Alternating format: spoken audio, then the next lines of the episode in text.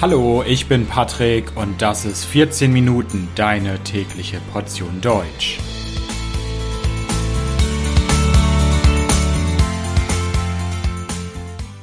Folge 45 Die deutsche Gebärdensprache. Hallo, hallo und herzlich willkommen zu einer neuen Folge von 14 Minuten. Ich hoffe, dass es euch gut geht.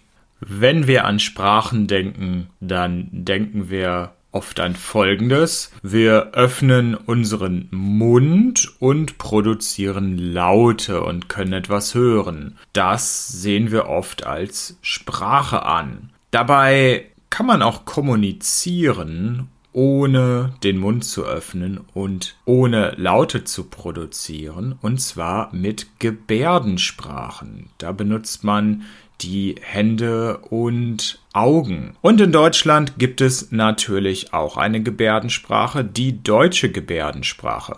Und zu diesem Thema habe ich Heiko Burak interviewt. Heiko ist Experte für das Erlernen der deutschen Gebärdensprache und wird uns heute mehr über das Thema erzählen. Also viel Spaß, los geht's. Ja, hallo, hallo Heiko, wie geht's? Hallo Patrick, ja, mir geht's gut. Danke, dass du mich eingeladen hast in dem Podcast. Ja, ich freue mich total, dass wir heute die Gelegenheit haben, über das Thema deutsche Gebärdensprache miteinander zu sprechen. Und vielleicht erstmal zu Beginn, könntest du dich vielleicht einmal vorstellen, wer bist du und was hast du für eine Verbindung zur deutschen Gebärdensprache? Mein Name ist Heiko Burak. Ich unterrichte Menschen in der Gebärdensprache und helfe dabei, dass sie sich in der Gebärdensprache unterhalten können. Und die Verbindung, die ich zur Gebärdensprache habe, ist, dass ich selber schwerhörig bin und dementsprechend auch Hörunterstützung benutze und gleichzeitig auch durch meine Eltern und durch andere Familienmitglieder mit der deutschen Gebärdensprache und der deutschen Lautsprache aufgewachsen bin. Was ist denn überhaupt die deutsche Gebärdensprache? Was kann man sich darunter vorstellen? Mhm. Also in der klassischen Sprache, so wie wir das kennen, sprechen wir mit unserer Stimme und hören wir über die Ohren. Und in der Gebärdensprache kommunizieren wir mit den Händen und mit den Augen. Und das wird hauptsächlich von Menschen benutzt, die selber nichts mehr hören können oder die aus anderen Gründen es vorziehen, mit den Händen zu kommunizieren statt mit der Stimme. Mhm. Und du hast eben schon erwähnt, du hast selber Probleme mit dem Gehör. Ist das auch der Grund, weshalb du zu diesem Thema gekommen bist und heute Lehrer für die Gebärdensprache bist oder wie bist du dazu gekommen? Also ich bin mit der Gebärdensprache als meine zweite Muttersprache aufgewachsen und wollte ursprünglich überhaupt gar nicht in den Bereich tätig werden und habe auch ursprünglich mal Bioingenieurwesen studiert an der Universität. Und dann habe ich angefangen als Ingenieur zu arbeiten und dann dachte ich mir, hm, Gebärdensprache ist doch etwas sehr Wichtiges und ich möchte gerne beitragen, dass mehr Menschen das kennenlernen, deswegen sprechen wir ja auch und dass mehr Menschen die Möglichkeit haben, das auch zu lernen und dann anwenden zu können. Hast du da irgendwelche Zahlen, wer in Deutschland die Gebärdensprache nutzt? Also erstmal wer überhaupt und auch vielleicht wie viele? Also man schätzt ungefähr, dass es ungefähr 80.000 Menschen in Deutschland gibt, die gehörlos sind. Das heißt, das sind Menschen, die nichts mehr hören und deswegen dann auch die Gebärdensprache benutzen. Es gibt aber auch noch Angehörige, die die Gebärdensprache dann ganz normal mitlernen. Und dann gibt es natürlich auch Dolmetscher, die von einer Sprache in die andere Sprache übersetzen. Und noch Menschen, die das aus Interesse gelernt haben, sodass man sagen kann, in Deutschland benutzen ungefähr 200.000 Menschen die Gebärdensprache. Und dann gibt es wahrscheinlich Leute, die können es wirklich perfekt, beherrschen es perfekt und Leute, die sagen, ah, ich möchte nur ein paar Grundlagen lernen. Genau, also man, man sagt halt, ungefähr 200.000 Menschen beherrschen die Gebärdensprache oder benutzen die Gebärdensprache. Man kann halt aber noch nicht so genau sagen, wie viele Leute jetzt A1 beherrschen und wie viele Leute C1, C2 beherrschen das wird nicht erfasst. Das sind alles geschätzte mhm. Zahlen, ja. Mhm, mh. Und wir sprechen ja jetzt über die deutsche Gebärdensprache. Was sind denn Unterschiede zu anderen Gebärdensprachen? Es gibt ja auch noch die britische Gebärdensprache, die französische Gebärdensprache und so weiter. Was sind die Unterschiede und kann man sich gegenseitig verstehen? Mhm. Das ist so das größte Mysterium oder der größte Mythos, den es in Bezug auf die Gebärdensprache gibt, dass man denkt, es gibt eine Gebärdensprache und die gilt für die ganze Welt. Und wenn ich dann sage, nee, es gibt tatsächlich ganz, ganz viele unterschiedliche Gebärdensprachen, schätzungsweise ungefähr 300 Gebärdensprachen auf der ganzen Welt, dann kommt die erste Frage, warum gibt es nicht eine Sprache auf der ganzen Welt? Ähm, mhm. Das wäre doch so viel schöner. Und die Antwort, die ich dann gerne gebe, ist, warum gibt es nicht nur eine Lautsprache? auf der ganzen mhm. Welt. Also dann könnten wir uns ja auch auf der ganzen Welt verständigen. Und der Grund ist ziemlich einfach. In jedem Land haben sich Menschen zusammengefunden und haben dann eine Sprache miteinander entwickelt. Und deswegen ist die Sprache auch sehr regional dann. Und ja, dadurch, dass das in jedem Land anders ist und dadurch, dass die Kultur und die Menschen in jedem Land anders sind, führt das dazu, dass halt auch die Gebärdensprache anders ist. Ein klassisches Beispiel ist halt, es gibt zwar die deutsche Gebärdensprache, die österreichische Gebärdensprache und auch die deutsch-schweizer Gebärdensprache. Die sind alle im deutschsprachigen Raum, deswegen sind da ganz, ganz viele Ähnlichkeiten vorhanden. Wenn man das aber vergleicht zum Beispiel mit der japanischen Gebärdensprache, dann merkt man schon, dass es große kulturelle Unterschiede gibt, weil in der japanischen Gebärdensprache für Familienmitglieder zum Beispiel sehr häufig der Mittelfinger benutzt wird, während mhm. das in der deutschen Gebärdensprache so gar nicht ähm, gehen würde, weil das halt sehr nah zu einer beleidigenden Geste gehen würde. Das heißt, wenn du zum Beispiel eine Person aus Japan triffst, die gebärdet, ist die Kommunikation relativ schwierig. Aber wenn das jemand aus der Schweiz ist, relativ einfach. Mhm. Also grundsätzlich ist es schon so, dass sich Gehörlose auf der ganzen Welt treffen können und sich schon in internationalen Gebärden verständigen können. Es ist nicht die internationale Gebärdensprache, sowas gibt es nicht, aber es gibt internationale Gebärden. Und der beste Vergleich ist tatsächlich, dass man in diesen Treffen einfach die Gemeinsamkeiten nimmt von allen Gebärdensprachen, das ist so ziemlich die Grundlagen der Grammatik und auch sehr visuelle Gebärden. Das heißt, man hat sehr, sehr viele Gemeinsamkeiten. Das, was unterschiedlich ist, sind halt die kulturellen Sachen, die mit der Zeit dann entstanden sind und in jedem Land anders sind.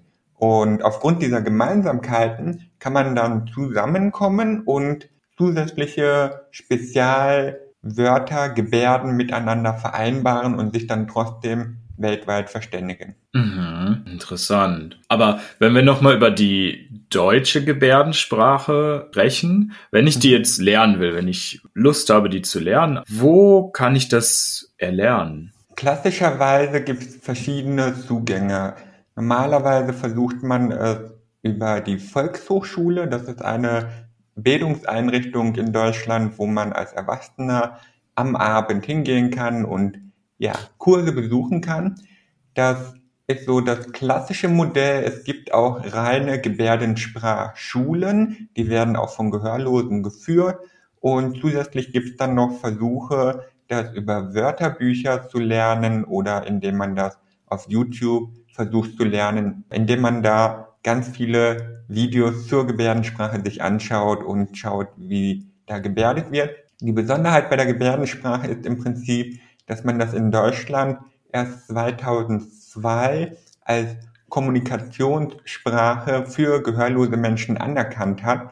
Dementsprechend gibt es da auch noch nicht so viel Vorlauf und noch nicht so viel Unterrichtsmaterial, um es gut lernen zu können. Bei der Gebärdensprache benutzt man ja viel die Hände, viel die Finger, Mimik und Gestik. Wenn ich jetzt relativ tollpatschig bin, was das angeht, die Benutzung der Hände und so weiter, ist das schwierig, die Gebärdensprache zu lernen? Hm, das ist ja das Coole. Die Gebärdensprache wurde vom Menschen erfunden. Dementsprechend gab es da auch den ein oder anderen tollpatschigen Menschen. Und selbst mhm. diese Menschen können sich in der Gebärdensprache unterhalten.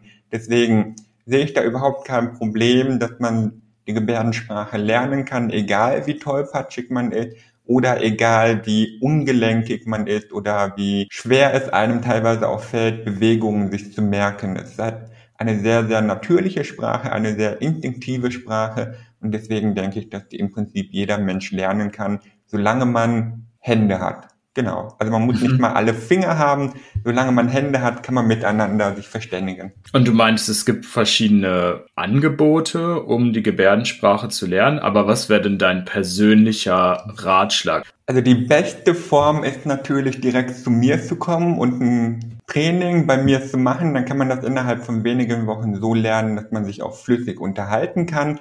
Wen das interessiert, der kann gerne auf www.heikoburak.de gehen und da sich für ein kostenloses Beratungsgespräch anmelden.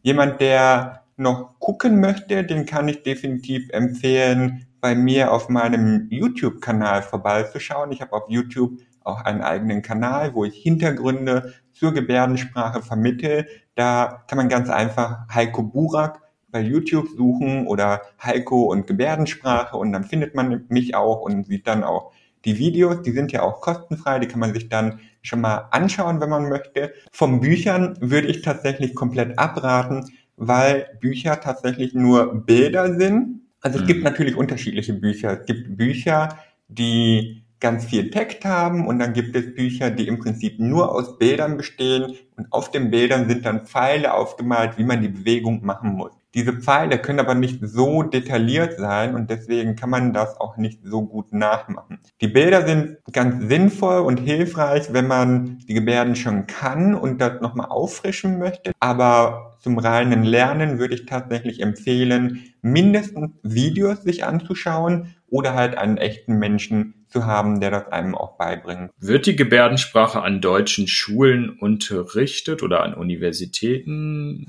Viel, wenig? Sollte es mehr sein, deiner Meinung nach? Das ist ein super spannendes Feld. Also dadurch, dass die Gebärdensprache erst 2002 als Kommunikationssprache der Gehörlosen anerkannt wurde, hat es auch erst seitdem so richtig Bemühungen gegeben, das in den unterschiedlichen Schulen und Einrichtungen einzuführen. Natürlich ist es so, dass es noch nicht überall die Möglichkeit gibt, die Gebärdensprache zu lernen, einfach weil es auch nicht genügend Leute gibt, die das unterrichten können. Das ist alles noch im Aufbau. Spannend finde ich persönlich, dass die Gebärdensprache nicht mal an gehörlosen Schulen unterrichtet wird und auch von allen Lehrern benutzt wird, obwohl man da direkt mit gehörlosen Kindern arbeitet. Also da ist auf jeden mhm. Fall ganz, ganz viel Ausbaupotenzial vorhanden, um das für die Zukunft besser machen zu können. Okay. Und vielleicht eine Frage zum Schluss. Was fasziniert dich persönlich besonders an der deutschen Gebärdensprache? Die Faszination an der Gebärdensprache ist sehr vielfältig bei mir. Also es ist einmal dieser Aspekt, dass man ohne Stimme sich unterhalten kann. Das bedeutet, in bestimmten Situationen, wo es sehr laut ist und man sich praktisch anbrüllen muss, kann man dann einfach die Sprache wechseln und kann sich dann plötzlich unterhalten, egal wie laut es ist. Und ein anderer Aspekt ist dann natürlich auch, dass die Gebärdensprache eine ganz andere Ausdrucksform ist. Es kommt damit auch eine ganz andere Poesie, es kommt damit auch eine ganz andere Form der Erzählung und ganz andere Formen von Witzen mit einher, die das Ganze so ausdrucksstark machen und einfach auch Spaß machen, diese Sprache zu benutzen. Mhm. Okay. Ja, da habe ich jetzt direkt selbst wieder Lust bekommen, die Gebärdensprache zu lernen. Ich danke dir sehr für dieses Interview. Vielen, vielen Dank. Sehr gerne. Und wünsche dir einen wunderbaren Tag. Danke, wünsche ich dir auch. Mach's gut. Ciao, ciao. Ciao. Das war's zur deutschen Gebärdensprache. Das Transkript dieser Folge findet ihr wie immer kostenlos auf www.14minuten.de. Dort findet ihr auch Links zur Website von Heiko Burak und zu seinem YouTube-Kanal. Ich bedanke mich fürs Zuhören. Bis bald. Ciao, ciao.